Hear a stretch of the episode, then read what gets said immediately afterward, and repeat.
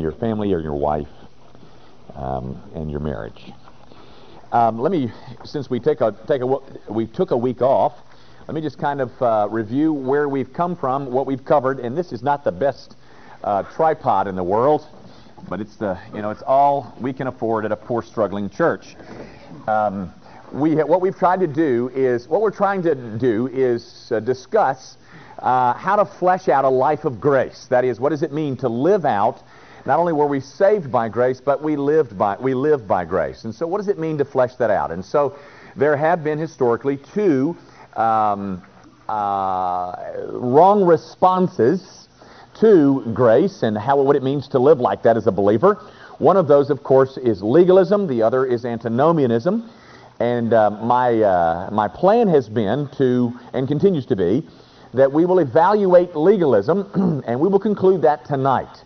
And then next week we'll come back and spend a couple of weeks, maybe three, two or three weeks on antinomianism, and then we'll close with two or three weeks on um, what is, because we've uh, eliminated both of those two as an option, we can then uh, fix our attention on what would be something that would square, we hope, uh, more faithfully and honestly with the Scriptures. now, um, I have to tell you, uh, by way of confession, that if I had to choose one that I that I hate the most, I guess that's not a word I'm supposed to use, but it would be this this thing of legalism. Uh, in my opinion, in the opinion of uh, other people that I respect, such as Chuck Swindoll, we're convinced that legalism, it's legalism that has sucked the lifeblood out of the church, and it is the thing that's given us such a bad reputation uh, in, the, in the mind of the average American.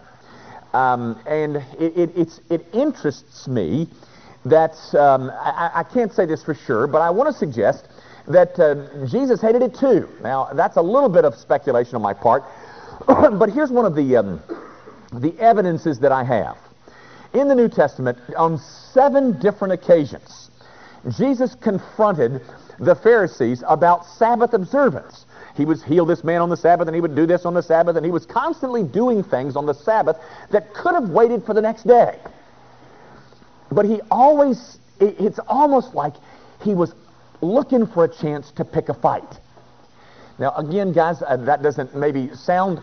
I'll, i remember years ago, um, Elmer Gantry. There was a movie called Elmer Gantry, and one of the lines in Elmer Gantry was, if Jesus had been a baseball player, he'd have slid into second with his cleats high.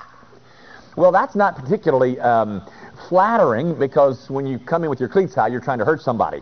But the, but the idea is that there was a, a uh, certain uh, manliness and um, um, a, a, masculinity about Jesus that was worthy of respect.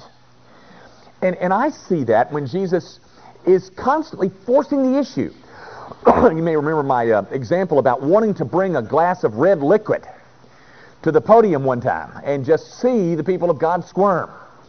You know, just one of these wine glasses and kind of pour something red in there and just and just kind of shake it around and you know sniff it and you know and all that business and and um, um, wanting to watch the people of God. Oh my goodness, what has he done now? Well, I think there's a sense in which Jesus did that. He was always forcing the issue, and on seven different occasions in the New Testament, he was ramming this issue at, at, at Pharisees or Pharisees, ramming it down their throats that they misunderstood and misapplied and mis and abused the Sabbath because they uh, were legalist. Well, thus far we have mentioned three things, three characteristics of legalism. The first, pardon me, um, that it encourages self-glory. The primary characteristic of legalism, ladies and gentlemen, is that it, it's desire for self-glory. It's, a, it's desire for reputation. We looked at that. Secondly, uh, it redefines godliness. And we looked at Mark chapter 7, where Jesus says about the Pharisees that they set aside the law of God in view of the traditions of the elders. That is, they elevated their traditions and by so doing had devalued, eliminated the very laws of God. We looked at that on, the, on a second week or third, whatever. And then uh, the last time we were together, we mentioned, or I, I discussed with you, that legalism undervalues, undercuts the role of the Holy Spirit. Who needs Him? Who needs the Holy Spirit to tell you what to do when you have the legalistic code? And we talked about code living uh, a little bit the last time we were together. Well, I want to add two things to that um, description of legalism tonight, and we'll wrap that up tonight. Uh, first of all, or the, the, the fourth characteristic is that legalism is a, is a modern version, not so modern, but uh, at least um, we'll call it modern, a modern version of the Galatian error that is recorded in the book of Galatians. And you all know what that is, don't you? Do you know why the book of Galatians was written? In fact, most people, ladies and gentlemen, would suggest that the first draft of the book of Romans was the book of Galatians. That when Paul is sitting in a prison and he's thinking about what he wants to write, the first draft is that he writes a letter to the book of Galatians. And then he expands that theme in his longer piece, the letter to the Romans. But the book of Galatians, ladies and gentlemen, if you'll read it, it's designed to correct one problem. Now, there's some great texts in um, Galatians, um, Galatians 2.20, the fruit of the Spirit, all those things that people study and know about the book of Galatians, but it was designed to correct an error that had arisen in the Christian church. Here's the error. it was um, uh, promoted by a group of people that came to be known as Judaizers, J-U-D-A-I-Z-E-R-S. And the Judaizers were converted, or at least supposedly converted Jews who uh, were finding it very difficult to um, adjust to grace. They all of their lives had been inundated by law.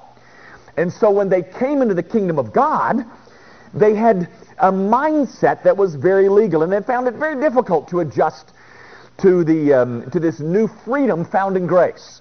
And so what they did is that they promoted a position that said this, oh yes, you got to believe in Jesus. No question about that. But if you're ever going to be saved, you must also be circumcised. You remember that? And Paul starts off that letter by saying, If anyone preaches to you a gospel other than the one that I brought to you, let him go to hell. That's what he says. And, and then he repeats that. In verses, verse 8 and verse 9 of, of, of the first chapter. Let him fall under a divine curse when they tamper with the gospel. Because they've added something to the gospel. You know, the gospel as we know it is, believe on the Lord Jesus Christ and thou shalt be saved. And the Judaizers said, yeah, that's good, but it just didn't take you far enough. You need to be circumcised. And as a result of that, ladies and gentlemen, Paul comes sweeping into the area in the book of Galatians and meets up with his old buddy Peter. And guess who had fallen into error? Peter. And um, the text says that I withstood him to his face in the view of all.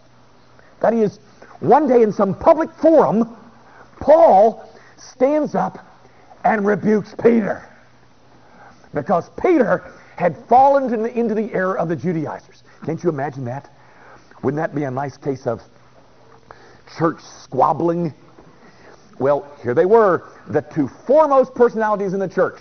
The one that is considered to be the founder of the church, Peter. And Paul saying, You, Mr. Peter, are wrong and stop it. Because he was adding this circumcision to the gospel.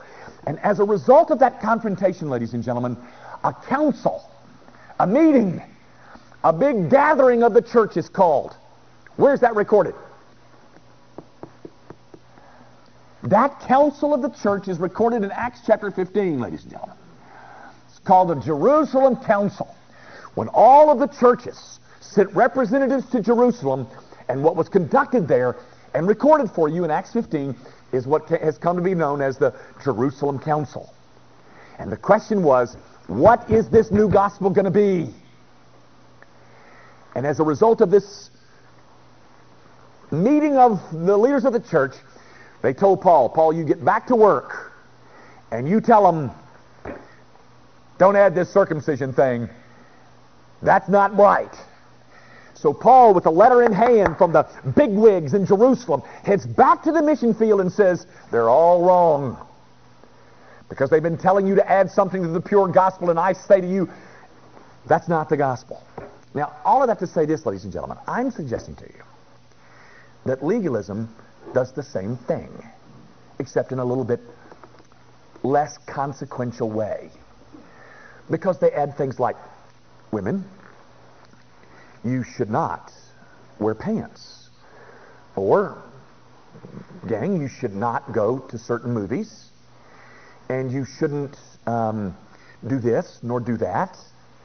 And um, the last thing that you want the church to be doing and found doing is dancing. So we need to avoid all those things. And there are certain things that we do do. So the Christians, they believe in Jesus, all right, but they also don't do this and they don't do that and they don't do the other, and they do this, do this, and do this. Same thing, ladies and gentlemen. It is adding something to the, to the purity of the gospel that ought not be there. It is to tamper with the purity and simplicity of the gospel that simply states, believe on the Lord Jesus Christ and thou shalt, thou shalt be saved. That's enough.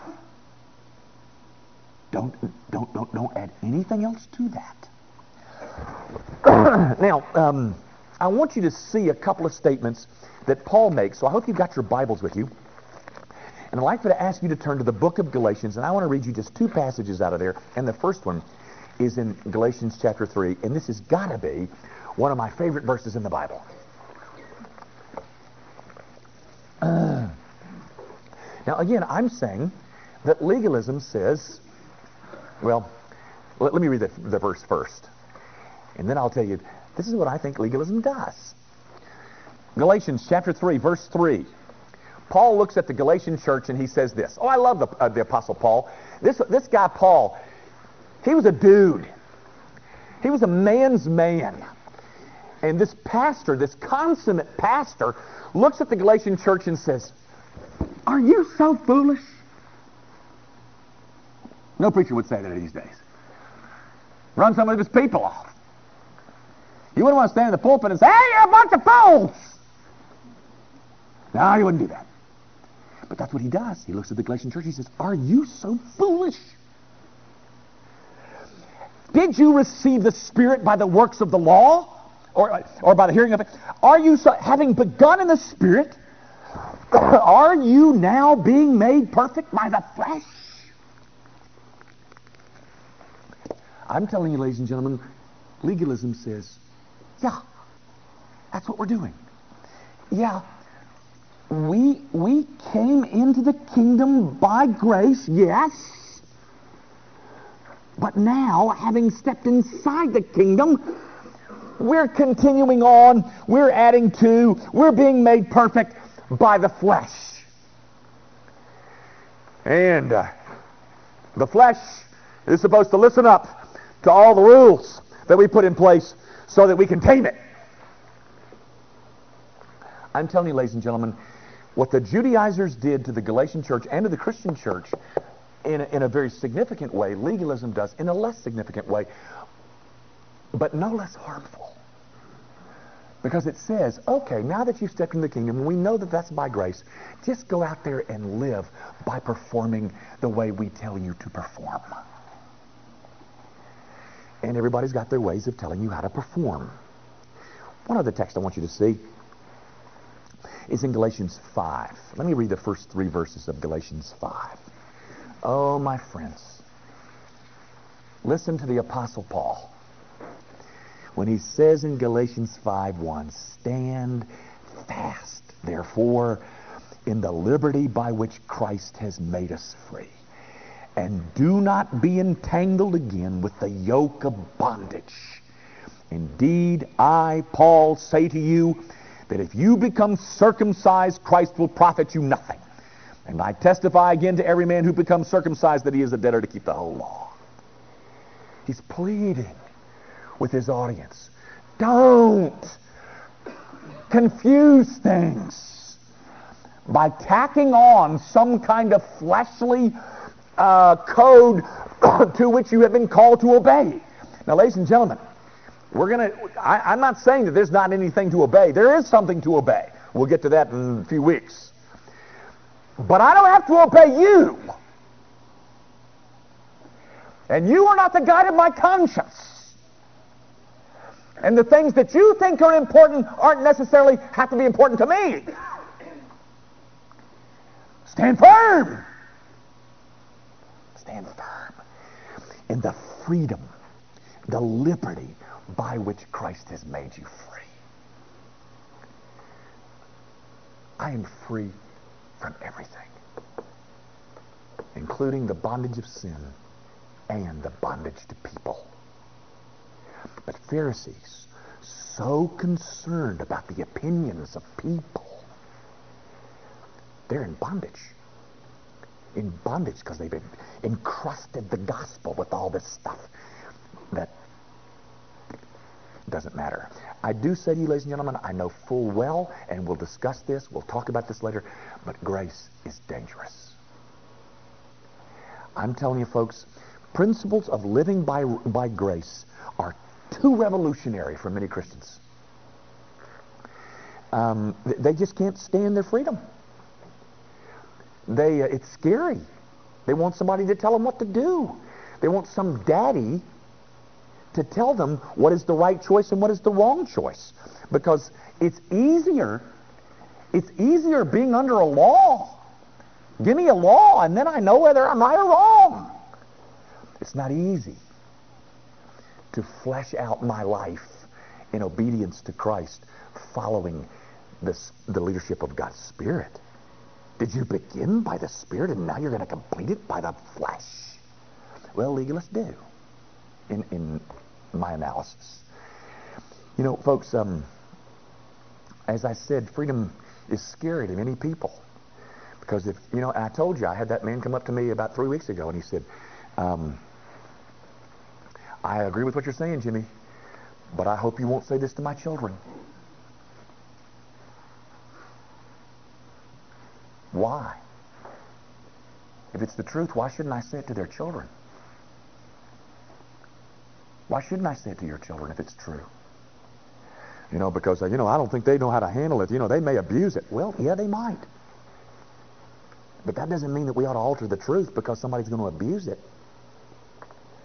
We ought not change what's, what's, what's scriptural just because we're afraid that people are going to misunderstand it. Folks, um, I hope you don't. I hope you don't conclude that I have some kind of, um, I don't know, fetish about alcohol consumption because I don't. But it just it just is a good illustration. It's just a one in the South that becomes a real good illustration. So forgive me. Can you imagine? Can you imagine David, the psalmist, ever worrying about what people thought if he sat down at a meal to eat a, to drink a glass of wine? Can you possibly imagine? Folks, um, can you imagine any Jewish converted Christian being concerned about consuming a glass of wine? Can you? Well, if it's wrong for us, it ought to be wrong for them too. Now, now, guys, I'm not I'm not trying to encourage anything here. I'm simply saying the standards are not set by my group. The group doesn't get to set them. Um, if you um, if you're a legalist, I'm saying to I, I, I'm I'm suggesting that you're you're skating very close to committing the same mistake that the Judaizers did in the book of Galatians. That is, adding things that ought not be added. Here's my fifth principle. Um, you know, one of the earmarks of a, of a legalist is his his quickness to judge, his uh, his willingness to judge. And I say to you, ladies and gentlemen, um, one cannot become judgmental without some way without in some way elevating himself time and time again. Let me, let me show you a passage that you already know in Luke 18. It's the story of the publican and the Pharisee. And the publican, of course, is the bad guy. The Pharisee is the one who stands in front of the temple.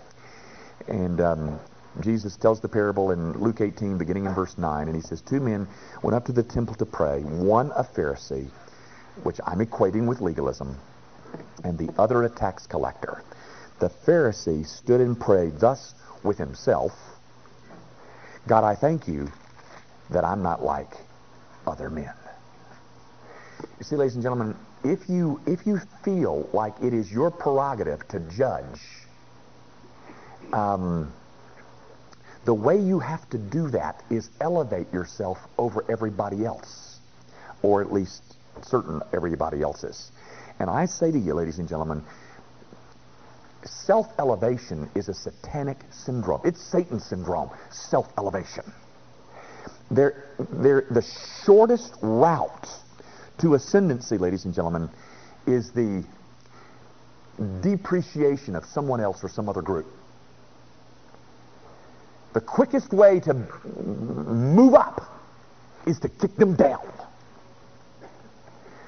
And if you consider yourself capable of and um, responsible for judging everybody around you, then uh, you can't do that without ultimately elevating self. Um, you know the story, uh, the story in Matthew chapter 7 about the beam and the mote, Matthew 7 verses 3 through 5, and, and Jesus says, um, you know, don't worry about the, you know, the, the speck in their eye, because you got the beam in your own. And, and, and maybe somebody has told you this before, but it seems that Jesus is saying there, at least many of the, one of the many things that he's saying there is, the one who's doing all that, you know, quibbling about the speck in the brother's eye is doing something far, far, far worse than the guy with the speck in his eye. Because what he's got in his eye is a beam. You know, compared to what he did, this, this quickness, this willingness, this propensity to judge him is far worse than what the guy did. Um, guys, um, it, it, it all starts by thinking that we're an expert on something. It starts with thinking we've arrived at some level of competency in some area so that we now are qualified to um, measure how unqualified you are. I want to tell you a story, and, um, and I've got to be somewhat careful because I, I don't want you to figure out what I'm saying, except the point. Um, I went to a luncheon recently. In the last six months, I went to a luncheon at the Crescent Club, and I was invited to this luncheon. It's a bunch of preachers, a bunch of Presbyterian preachers, um, who um, were meeting to discuss an issue and be talked to by the president of Covenant Seminary. Covenant Seminary is a seminary in St. Louis. It's a very good seminary. Bren Harriman, that many of you know, that's where he's attending. It's a great seminary, and the president is a slick guy. He's a good guy. And he is talking about this new program that they. I got to give you a lot of details because I got it'll help you understand the, you know, the point. But the um, the president is telling us about a new program that they're offering to people like you. It's called an MA, a Master's of Arts from from Covenant Seminary. And what they're trying to do is to make theological education more readily available to the layman. And so they're, they're um, you know, there's all this emphasis in seminaries now about um, extension and video courses and all this business. Well, an MA is a degree in, um, that is, um, uh, my son-in-law, Clay Smythe, is, that's what he's trying to get, is an MA at, at Covenant Seminary. And so, and I know you don't understand a whole lot about Presbyterians, but we're pretty weird folk. But um, the question at this luncheon was whether or not we in our presbytery would be willing to ordain someone with an MA degree. Now, I've got an MDiv degree, and I've, I've got a doctorate. But this is that, I mean, if you're going to have to scale things, you're going to have to, you know, you have to put an MA somewhere under an MDiv because it doesn't require the, the languages, Hebrew and Greek, et cetera, et cetera. But it's a very wonderful degree. Now, let me give you an example. We've got a guy on this staff that I think is as sharp as anybody. I mean, I think the whole city wants him. Um, Randy Ray. I think he's a dude. And he runs our high school ministry, and the kids love him. And he's just a wild man looking for some place to spew on. I mean, he's just. Uh, I had remember somebody telling me I'd, I'd rather have a wild stallion and put a bridle in its mouth than and try to pump up a bunch of dead slugs. Well, Randy's one of those stallions. I mean, he, you know, he's you got to put a bridle in his mouth from time to time, but he's a he's a he's a stallion. Well, um, um, he wants to get his degree, and his wife uh, you know, just had a baby, and um, he would like to get some seminary education, and so he has begun the pursuit of an MA. And then when he gets finished with that, he wants to get some languages from Mid-America, and he would like for me to uh, teach him some what they call pastoral ministry courses thing, and then he wants to pursue ordination at our presbytery. So this discussion at this luncheon was about whether our presbytery would be willing to ordain MAs. So I've got a vested interest in this discussion. My, my ears are perked up, you know? And so, um, I mean, here's a young man that, that'll, uh, by the time he's uh, re- ready to apply for ordination, he will have been in the ministry eight to ten years. He's got all kinds of education experience underneath him, and I simply cannot fathom. I couldn't fathom anybody saying, mm, "You're not. We're not going to ordain you." I couldn't. I can't imagine. Well, anyway, we're sitting at the lunch table, and you know, at the Crescent Club, you're supposed to be on your best behavior up there. And um, so the subject comes up. And, um, you know, nobody's saying much. And so I raised my hand and I said, well, um, I addressed the man at the other end of the table who is a pastor, who is a good guy. And I said, uh, Pete, that's not his name. Um, Pete, do you think that our presbytery would ordain an MA? And he said, no, I don't think so. And um, and by the way, by the time we, the discussion finished, he came back and said, Pete said, well, you know what? I, I, I think we ought to consider it, uh, you know, person to person, uh, case to case. Well, all this discussion ensued. And about that time, a guy sitting right next to me says this. I almost went through my, my chair. He says, well, I wouldn't ordain him. Because for me, it's a question of faith. And here's what he meant. You know, I had a wonderful job with Procter & Gamble. I was 24 years old. Uh, no, uh, yeah, 24 years old. I had to quit that job with Procter & Gamble, and I had to move with my family of Susie, and I had to move to Jackson, Mississippi, and you know, take up a residence and and for this man, that communicates faith. MAs, you see, don't leave their homes and go to the seminary campus. They can do it from their offices or their homes, etc., etc. Now, ladies and gentlemen, I'm not here to tell you whether my leaving Procter & Gamble and going to Reformed Seminary in Jackson, Mississippi was a statement of faith or not. Here's my problem. I want to know how this man is going to measure my faith. I want to know when did you get to the place where you became proficient enough to measure the faith of that man? I want to know with all the life, let's take Randy Ray, let's pick on him. Of all the life experiences that he's got with a wife and a child and a family here and, and da da da da da da da da da da. But you're saying that because he did not leave his home and move to the campus of a seminary, that he did not exercise faith. Tell me, how'd you come to that conclusion? Since when can you read a heart? How did you quantify it? When did you get to the place where you thought that a seminary education and a few years in the ministry qualified you to measure the faith of that man. I, am telling you, I, uh, I almost lost my dentures, of which there are many.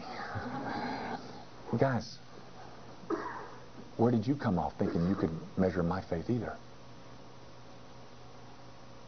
When did you come to the place where you were proficient enough to gaze into my soul and figure out how spiritual I was? It is an ugly business, ladies and gentlemen. It is an ugly business. For God's sake, stay out of it. Please, I beg you. It is none of our business. And I'm telling you, judgmentalism, of which we are all guilty, but some more guilty than others. Judgmentalism is a subtle form of self exaltation. Now, if that shoe fits, for heaven's sakes, put it on. Get out of that business, ladies and gentlemen. It is not for us to measure the condition of a man's heart. It is the essence of ugliness, in my opinion. I want to read you one thing and we're finished. Um, this book is out of print, and I'm I'm I'm sorry it is. It's um, it's a wonderful little treatise. Love covers, and um, the book was good, but he, there's a couple of appendices in the back um, that I'm telling you are worth the price of this book and 50 others. Here's one of the appendix, appendices, judgmentalism. That's one of them. The other one, really, the one that was the better one, though, um, was the third one. No, it's the fourth one on on judging others, which is really, you know, the the same thing. Could I read you just a um, just a couple of a couple of things. Um, severity. This is talking about judgmentalism, of course, on judging others. Severity, so that would be severity in one's judgings. Severity is one of the natural accompaniments of a young and immature state of grace. There's not one legalist in 5,000 that understands that. They think that because their performance has been pretty good, that they're pretty mature spiritually.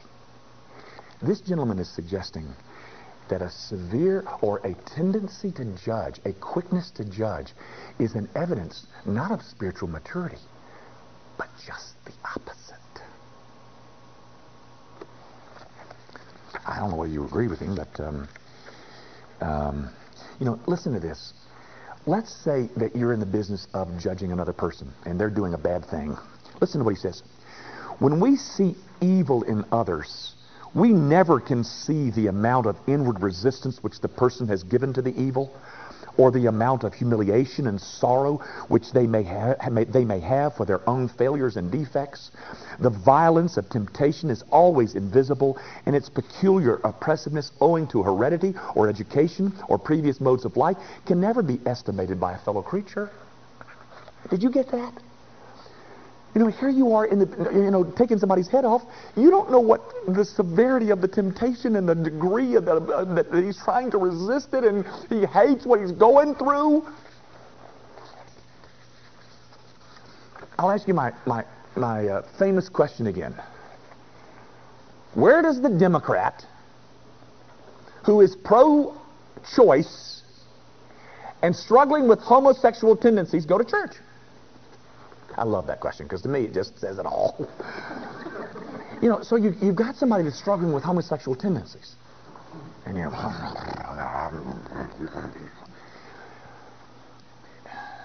You struggle with anything? Well, you would think to talk to a lot of legalists that they're not struggling with anything.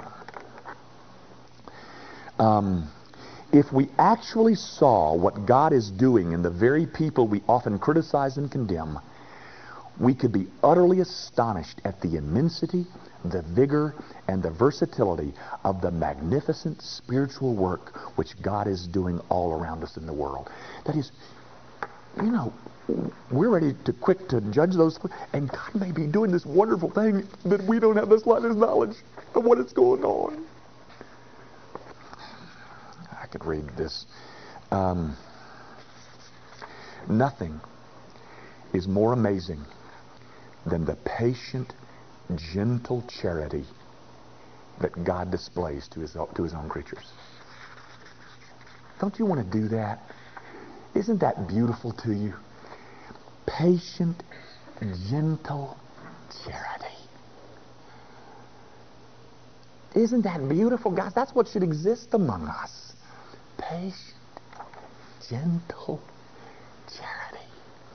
One other sentence. Uh, no, it's a paragraph, and I'm finished. Now, the more we are with God and the closer our union is with Him, and the more deeply we drink of the interior sweetness of His life, the more we shall catch something of His gentleness and compassion of spirit, which will destroy our proclivity for harsh judgments and take away our keenness by which we discover evil in others. Even where judgments are legitimate and unavoidable, we may lay it down as a rule that the severity of our judgments is an infallible index to the lowness of our own spiritual state. Green sanctity is ever swift and sharp and thinks God is too lenient and often acts as if his judgment throne wanted an occupant. Do you get that? The legalist thinking that the throne of God is vacant and he needs to get on it. Green sanctity, ladies and gentlemen. I'm saying to you, the closer we get to who God is, the more tender are our hearts towards Him, the less we will find ourselves engaging in opinions, critiques, and criticisms of each other. Oh, guys, I mentioned a book to you. This is what I this is what I am, and I want you to be it with me. I'm a recovering Pharisee. Let's recover from our Pharisaism. Next week we'll look at the other extreme. Let's go. Our Father, uh, we do thank you for your word that uh, entices us with its beauty and, and, its frankness and its pointedness. It is a book that um, that doesn't cater to our whims. It is one that takes no prisoners. It is one that speaks the truth, and it speaks the truth always in love.